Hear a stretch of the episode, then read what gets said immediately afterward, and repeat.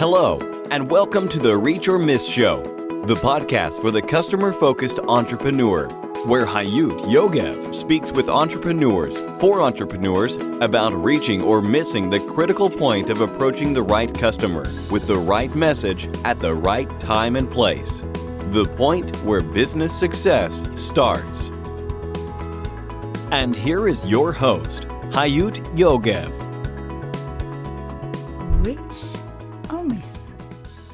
Episode 167. Hey, my Richers. How are you?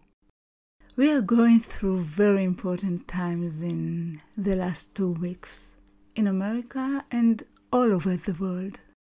And I chose to dedicate this podcast to entrepreneurs that choose to make this world a better place and to listen for the second time to the story of Deborah Levine, the founder and editor of the American Diversity Report. I think you will find her story thought provoking and inspiring, and I hope we will all face better and happier days. Deborah Levine is an award winning author of 14 books and founder editor of the American Diversity Report. Born in Brooklyn and brought up in Bermuda, her background includes advanced degrees in cultural anthropology, religion, and urban planning. Named by Forbes magazine as one of the top 10 diversity and inclusion trailblazers, Deborah is the inventor of a cognitive technology for addressing unconscious bias. As an entrepreneur, she created the Women's Council on Diversity, the DuPage Chicago Interfaith Resource Network, Youth Multicultural Video Contest, and the Southwest Global Leadership Academy. Her work is documented in her many books and journals such as the Harvard Divinity School Bulletin, newspaper opinion column, and online media, including the Huffington Post.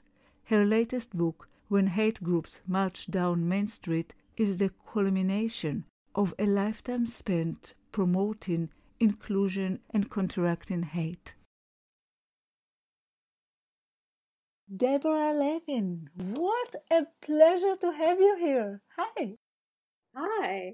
Wonderful to be here. Yes, I'm so happy we're finally talking. And I read so much about you and things that you are writing. So I'm really waiting to hear so much from you today. I just shared with my listeners what you've done until now. And I would like to ask you what are you doing and most passionate about today and where are you heading? My passion today reflects my work for decades, making a difference in the world by looking at prejudice, religious diversity, and hate in this world and how to deal with it. And I started this journey almost by accident. And of course, there are no accidents in real life, but many years ago. And I can share that story if you'd like. Sure. I was living in Chicago many years ago, and my daughter was just a little one, and I needed a job. I had just finished my master's degree in urban planning and was hoping to get something in that career and wasn't able to find something. And so I, having had my parents work in the Jewish community, I went to the Jewish community. And my mother, who was an educator, was dying of cancer. Oh. And I thought that it would be a gift to her if I would take a job in the Jewish community, working for the Jewish community while she was still alive so she could see how much she had influenced me. Wow, it's beautiful. So I started off doing the interfaith dialogues in Chicago. I then ran a international interfaith organization, and it was time when it, that was over to find a role for myself where I had uh, a more of an executive position but because I'd never been an executive director of a nonprofit, no one would hire me. So here's where I became an entrepreneur Hmm. and I, I created my own nonprofit and made myself executive director. Well, And, and I must ask, were your mother proud? Oh my goodness. She was so proud, so pleased, and so was my father, who was in his retirement uh, the chief financial officer of Hebrew Union College and the American Jewish Archives. And so he was just beaming with joy. Hmm. It's beautiful. So you decided actually to leave the nine to five or what people are talking about so much today and create your own nonprofit organization. And you were willing to uh, have you as a director, as an executive um, manager, isn't it? Yes, I will say that my decision to leave the nine to five job was in part based on my health, that I was just, I was worn out, totally worn out. And I thought that journey into keep doing my own nonprofit that I would have much more control over my hours. What I didn't realize is that those hours would be much more numerous than I ever done. But I was able to work from home and take care of my my toddler, Hmm. little girl, uh, and so it was much more doable. sure. Yeah, and it was a, an amazing uh, journey. I, I created something called the DuPage Interfaith Resource Network, which is still going today, many decades later. And what was the idea of this uh, entrepreneurship or this nonprofit organization or, uh, that you decided to uh, to open to start with? I, w- I wanted to address the problems that the communities were having as they became more international. What was happening uh, has happened to communities across the nation as they become international. The prejudice towards newcomers, especially those of different faith, caused a lot of conflict in the community and in the public schools. So actually, you're talking about different kind of communities, not only the Jewish community. That's correct. Yes. The the entire city, the county, the state. This was something that was ongoing, and uh, it was uh, an influx of people from India and from Muslim countries as well as Jews, and it was something that was causing tremendous friction. And it was my mission uh, to fix that. I need to understand more. What exactly were you actually trying to change? Right, so I'll give you a story of what happened. It was in December, and there was a controversy around where the Christmas tree in the public high school should be placed. And the new principal wanted to take it from the front door into a hallway a little bit further removed from the visibility to make sure that people could feel they were invited into the school no matter what their faith. This caused an actual riot in the streets, and people, children, parents were marching in the streets against those who were not Christian and not agreeable to where the Christmas tree should be. And that's when I stepped in because we cannot have riots like this in your hometown. Hmm. So when you stepped in, what what did you bring with you? What was the message? I brought the the message that we all had a stake in the community, in the quality of life that we could create together.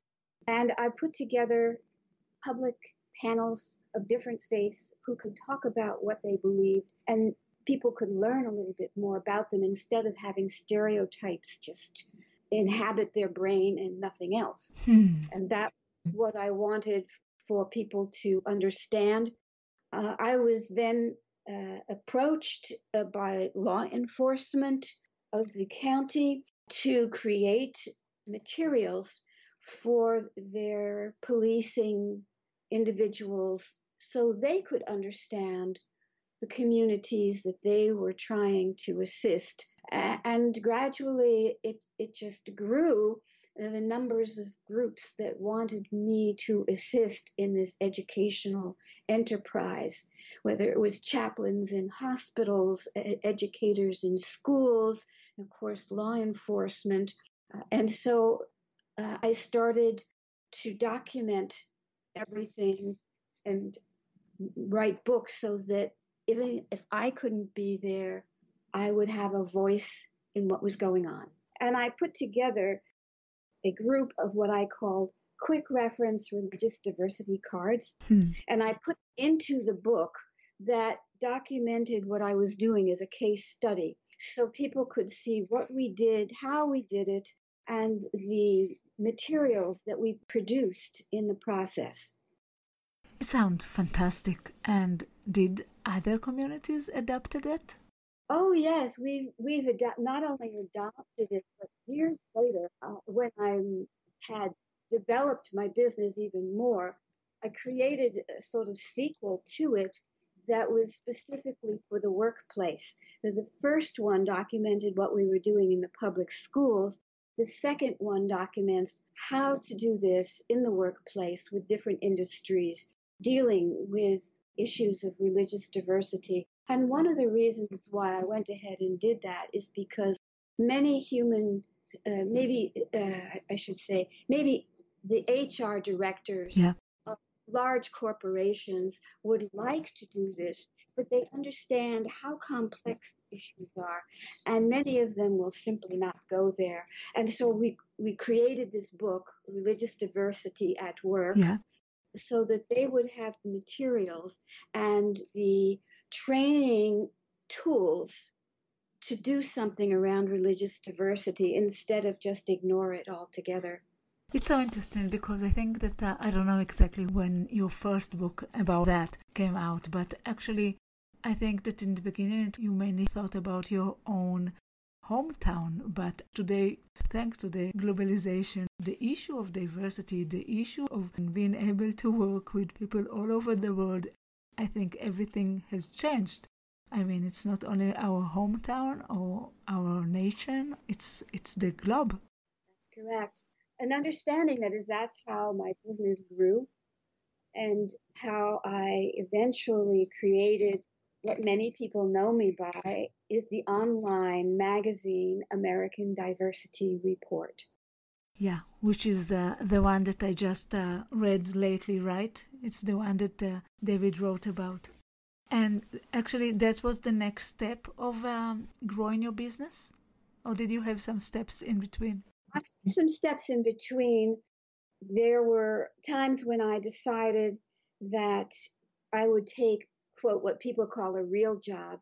And I was hired by nonprofits as executive directors and Jewish federations hired me in Illinois. And then I made a decision that I wanted to see what was happening in terms of the far right and the white supremacist movement in America after the bombing of the Oklahoma City. Okay. And so I took a job as the media person and communicator uh, with the Jewish Federation in Tulsa, Oklahoma, so that I could see for myself and that decision really prompted much of what came later, uh, partly because I, I got to see firsthand what many people will never see and should be happy to never see. but also, what happened was two things.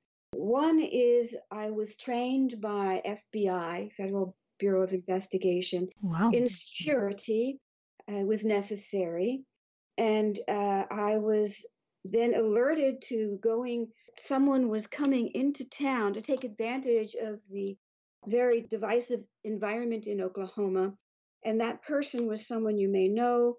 He's an international Holocaust denier, David Irving. Yeah. I went undercover into his meeting and discovered for myself what that was all about. When I told my father, who I knew had been uh, in the army during World War II, about this incident, he immediately jumped on a plane and arrived in Tulsa. No. Uh, because uh, he was very concerned for me.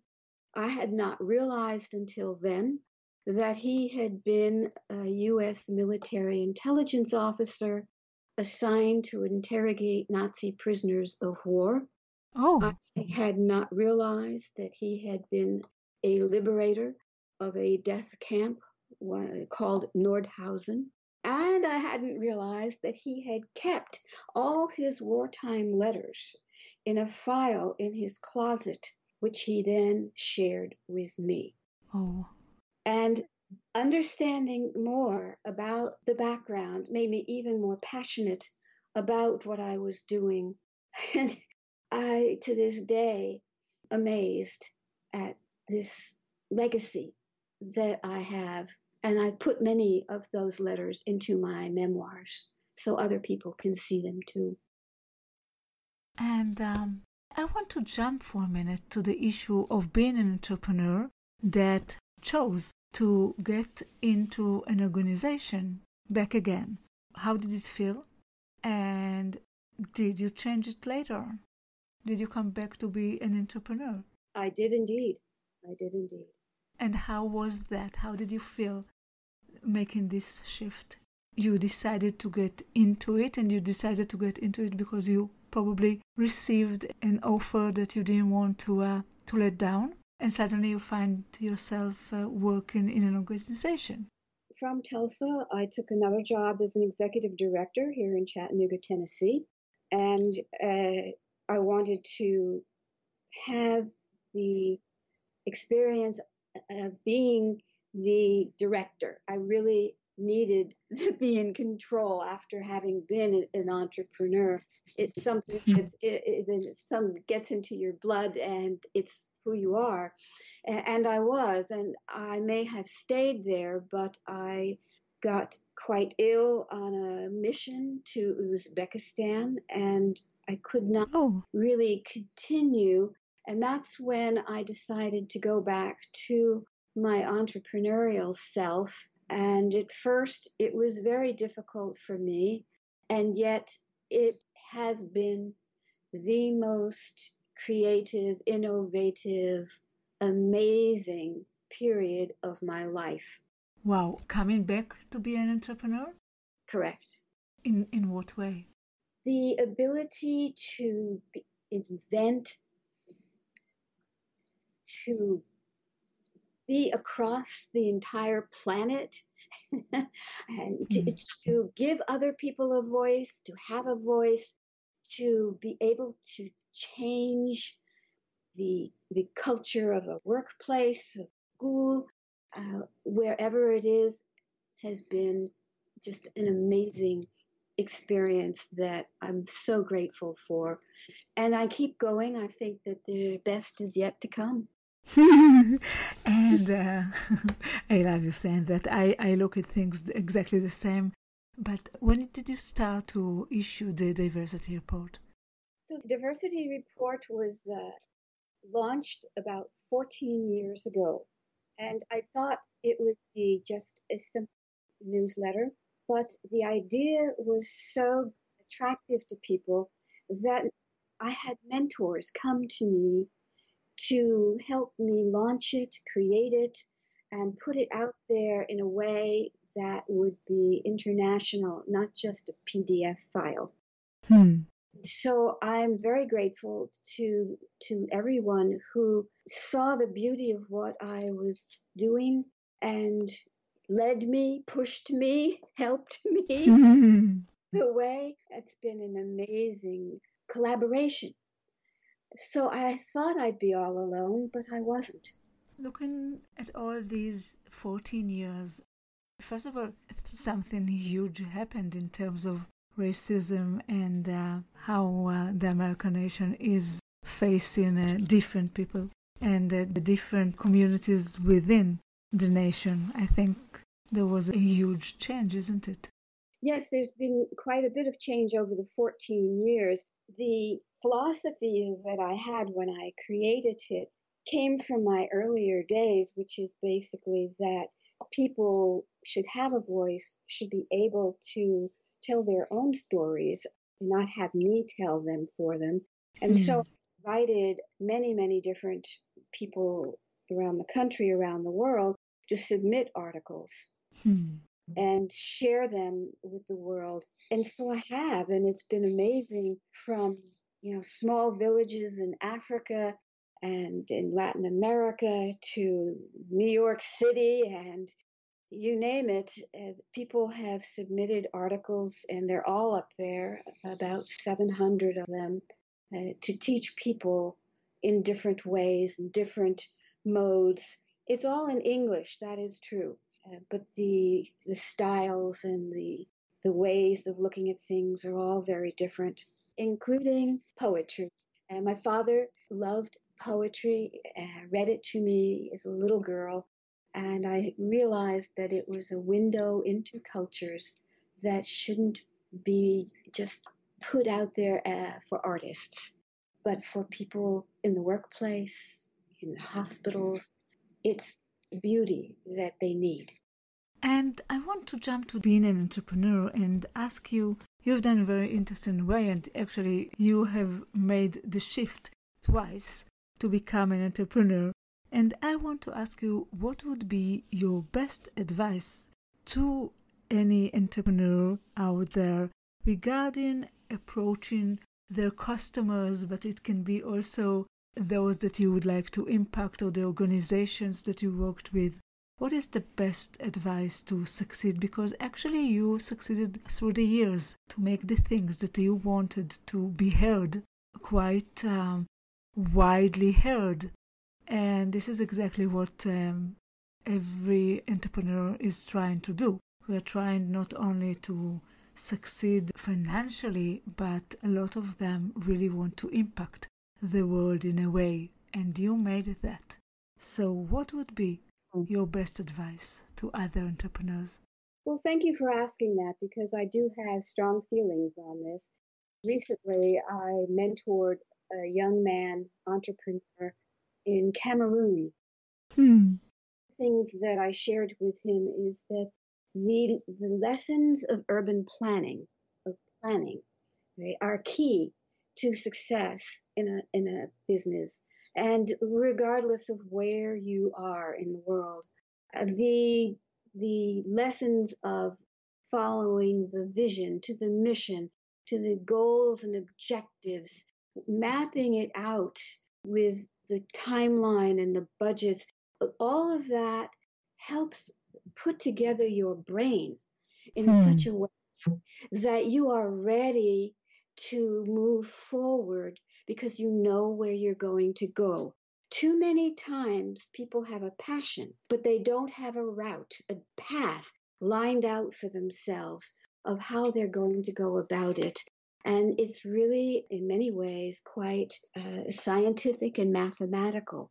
So if you apply that to your passion, you know, you come out with something, a business plan that can be sent off as a proposal, uh, a contract, and a conversation uh, with your customers so they know where you're coming from.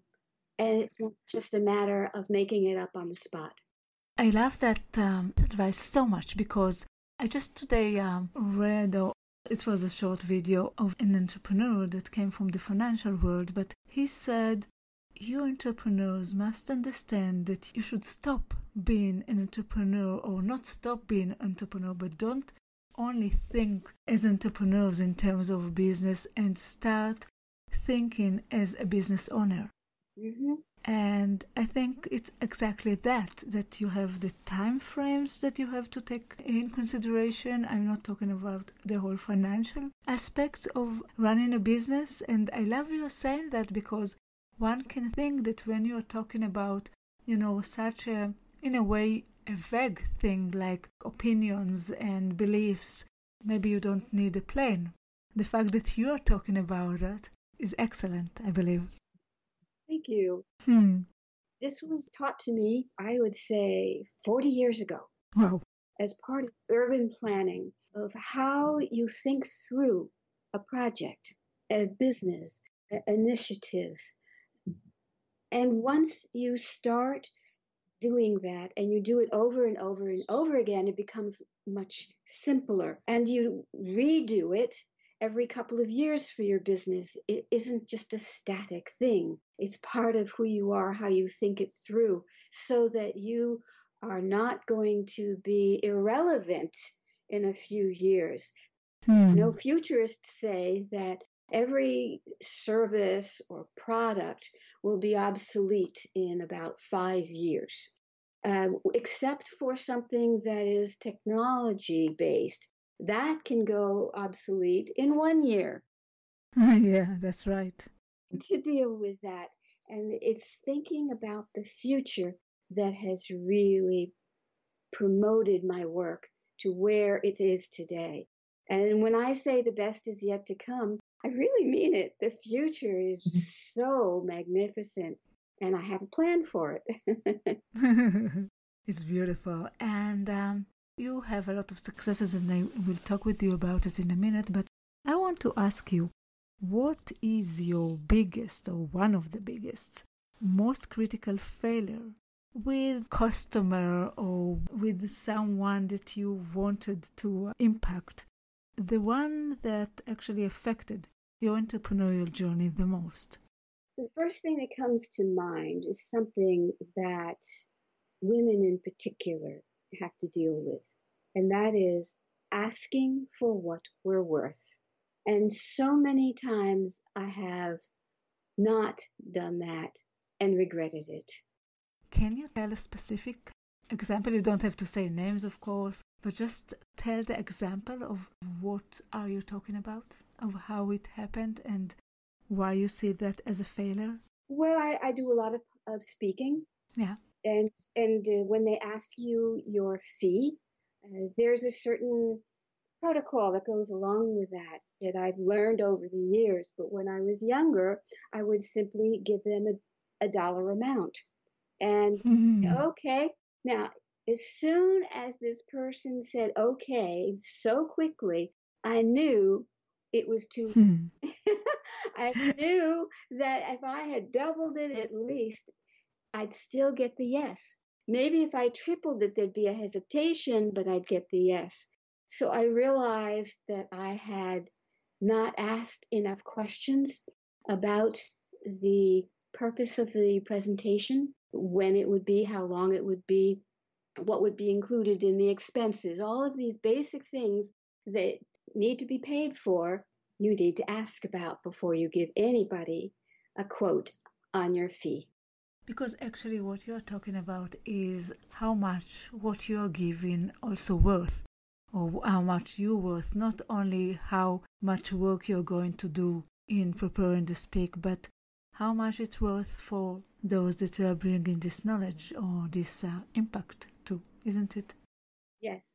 And many times it isn't just the information, it's you. You are the brand. You are what goes up on stage before you ever open your mouth and say a word. uh, and it's, it's amazing to me uh, how embracing that makes your presentation so much better because you understand what your customer is looking for. It's not just a few bullet points. And uh, it's gotten to the point now where if I take a, a, PowerPoint with me when I speak, I explain to them, okay, I've got a PowerPoint, I've got a couple of PowerPoint uh, bullets in this slide and that slide, but you should know that um, I hate these things and I probably won't use it at all because I'm going to be speaking to you personally. And Hmm. you can get the PowerPoint another time. I, I'll email it to you if you would if you would really like it. A- And people laugh, uh, and then they realize I really mean it. and it has that personal touch, and that's what people are looking for. And that's the huge change that everybody is speaking about today. Mark Schaefer wrote it, but the most human company wins, and you are doing that actually by yourself. And uh, but why do you see it as a? I can understand seeing it as a step in the way, but why do you see it as failure? Did you face it as failing?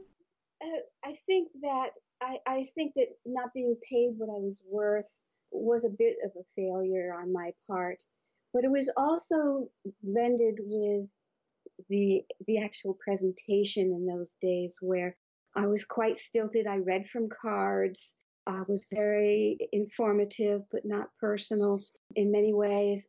I was an introvert in what I considered an extrovert field. I mm. did not own it.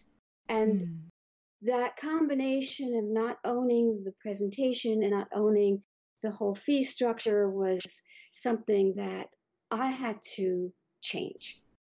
And being able to ask for what you're worth helped you change it? Yes, because when you get what you're worth, you realize, hmm, I don't think they just want a couple of bullet points. they want mm.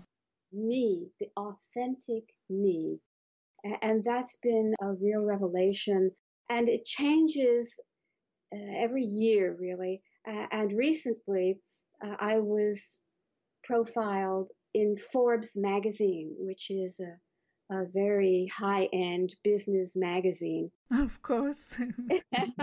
and uh, when I realized that that that had happened, my first thought was, this will change my presentations. It will change my thinking about my business and myself, and it should. Because hmm. every time you step up your game and people see it, more people see it, that's the time when you reboot your self image and your approach to your business. Wow, I love that. I really love this example. And I would like now to ask you to tell us the story of your greatest, most significant success, or what you see as the most significant success as a result of the right focus, customer focus, or customer's approach, or something that you did right about uh, approaching your customers. Let me talk to you about my most recent when hate groups march down Main Street. I did it with a colleague, and my view of this was it had to interface with communities who need it in order to be successful. It had to have strategies and real time advice. And because I've lived it so long, it was time to put it all together in this book. It's going to be amazing.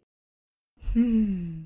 It takes some experience to pull together your biggest, most notable product. It might not happen on day one, and that's okay.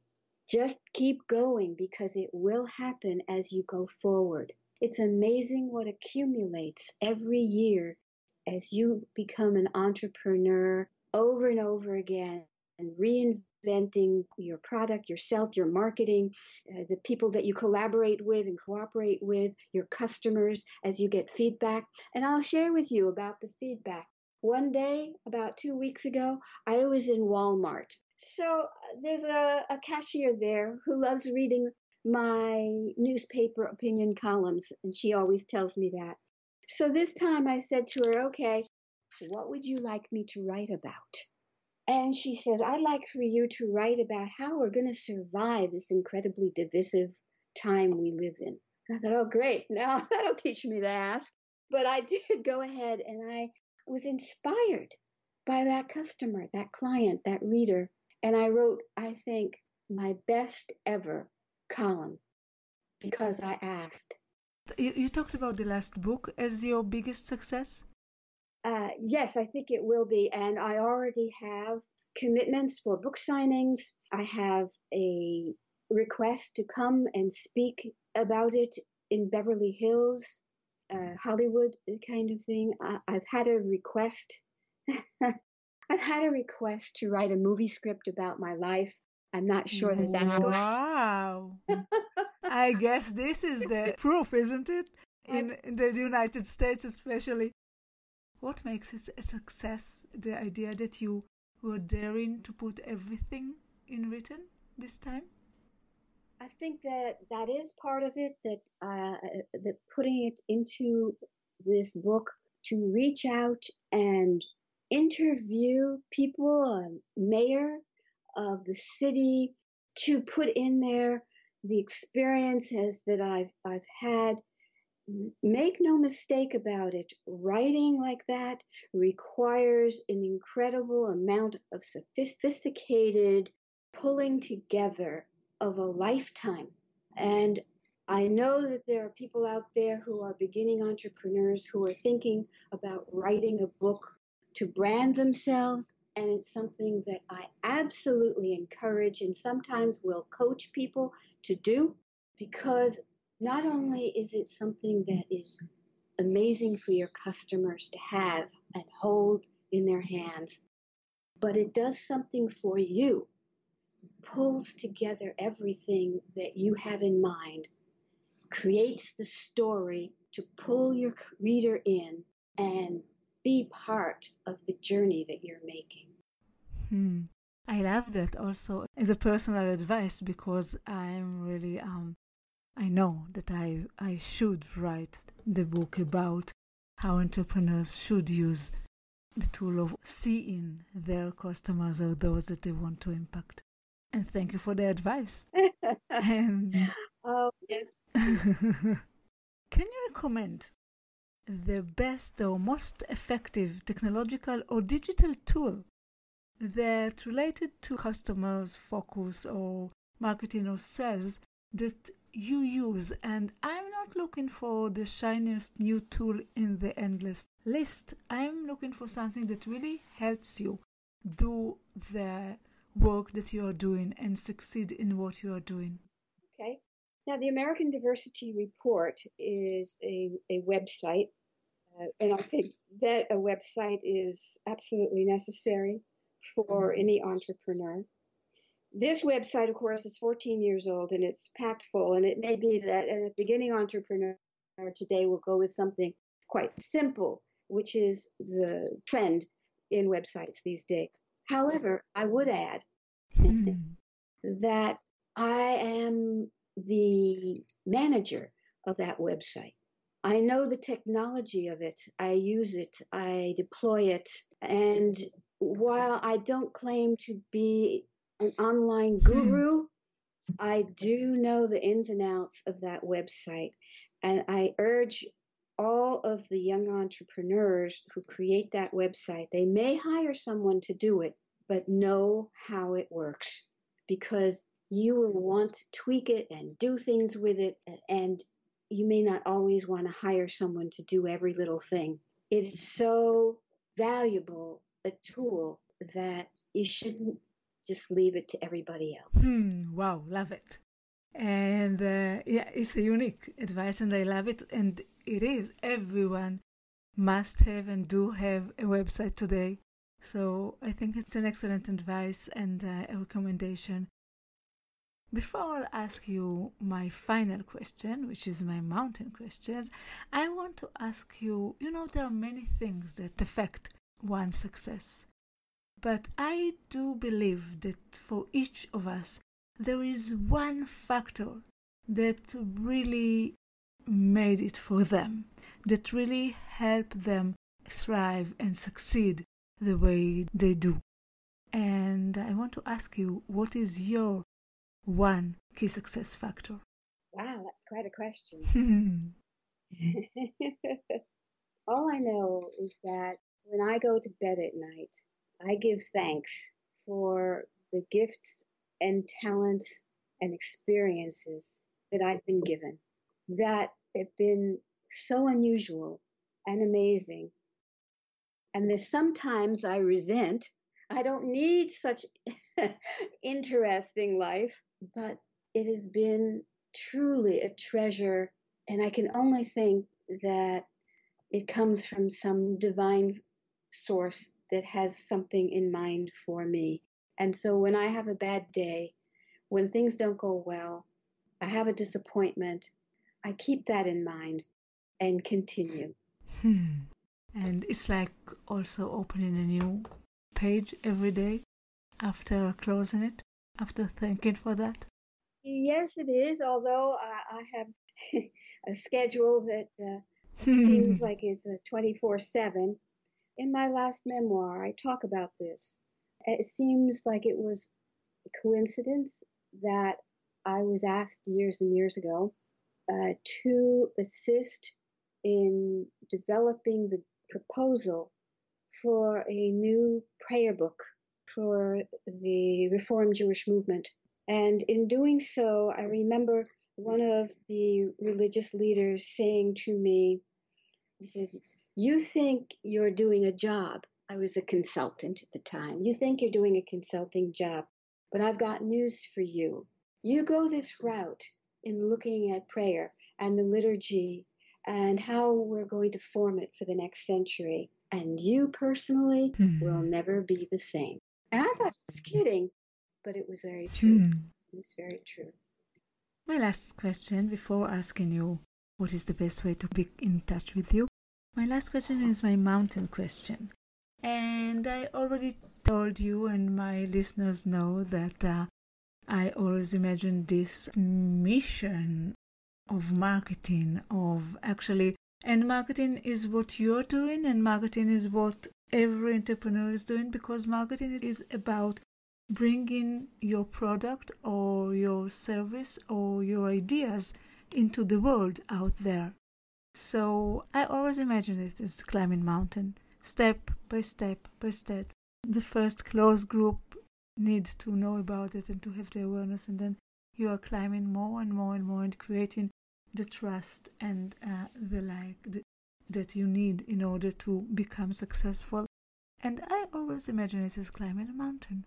And at some point, I started to ask my guests, and that's what I'm asking you whether you ever climbed a mountain, a physical mountain, literally a mountain, or wish to climb a mountain, or do you have any relationships with mountains at all. And I do also allow you to take the metaphor if you prefer. So I was brought up in Bermuda where there are no mountains and what we were totally covered up ocean, right? Uh, an island has oceans, not mountains, and that was. Where were you brought up? Bermuda. Bermuda. Bermuda. Oh. Bermuda, which at the time was a British colony. They now call it yeah. Commonwealth and we were uh, the uh, and still are the only Jewish family to have lived on the island for four generations. Wow! And my mother and I both went uh, to school on the island. So the very first time I saw a real mountain when we were driving out west in America, uh, I was terrified. I hid on wow. screaming. Okay, you're kidding. That actually exists outside of movies. and uh, up we went. Up we went the mountain. And there's something about it that is so amazing. I live here in Chattanooga where we are surrounded by small mountains, uh, but they're called mountains, Signal Mountain, for example. And going up there and just looking from the heights is something we do, my husband and I, we do periodically and breathe in and get renewed. Hmm. It is, it is um, a beautiful experience climbing up them a little bit sometimes, but I, I view it as the, can I put it, as part of our lives now We've been here 20 years. We are surrounded surrounded by them okay, every day. Hmm. and what is you said that it, it means a lot for you, but what does it feel being up there on the mountain? There's a timelessness to it. Uh, these mountains hmm. are named for Signal Mountain, for example, were named for uh, incidents that happened during the American Civil War more than a century ago. Uh, there's a timelessness and a sense of being part of history, being part hmm. of the of nature, but also of being part of a time when there was a lot of conflict in the world And for me, that works really well because in some ways it hasn't changed much. and so I try to feel at home with the history as well as being part of the future of making a difference. Mm, wow. And this is a great way to uh, actually close our conversation. And I want to ask you just what is the best way to contact you and to be in touch with you for any one of our listeners that would like to be in touch? Certainly.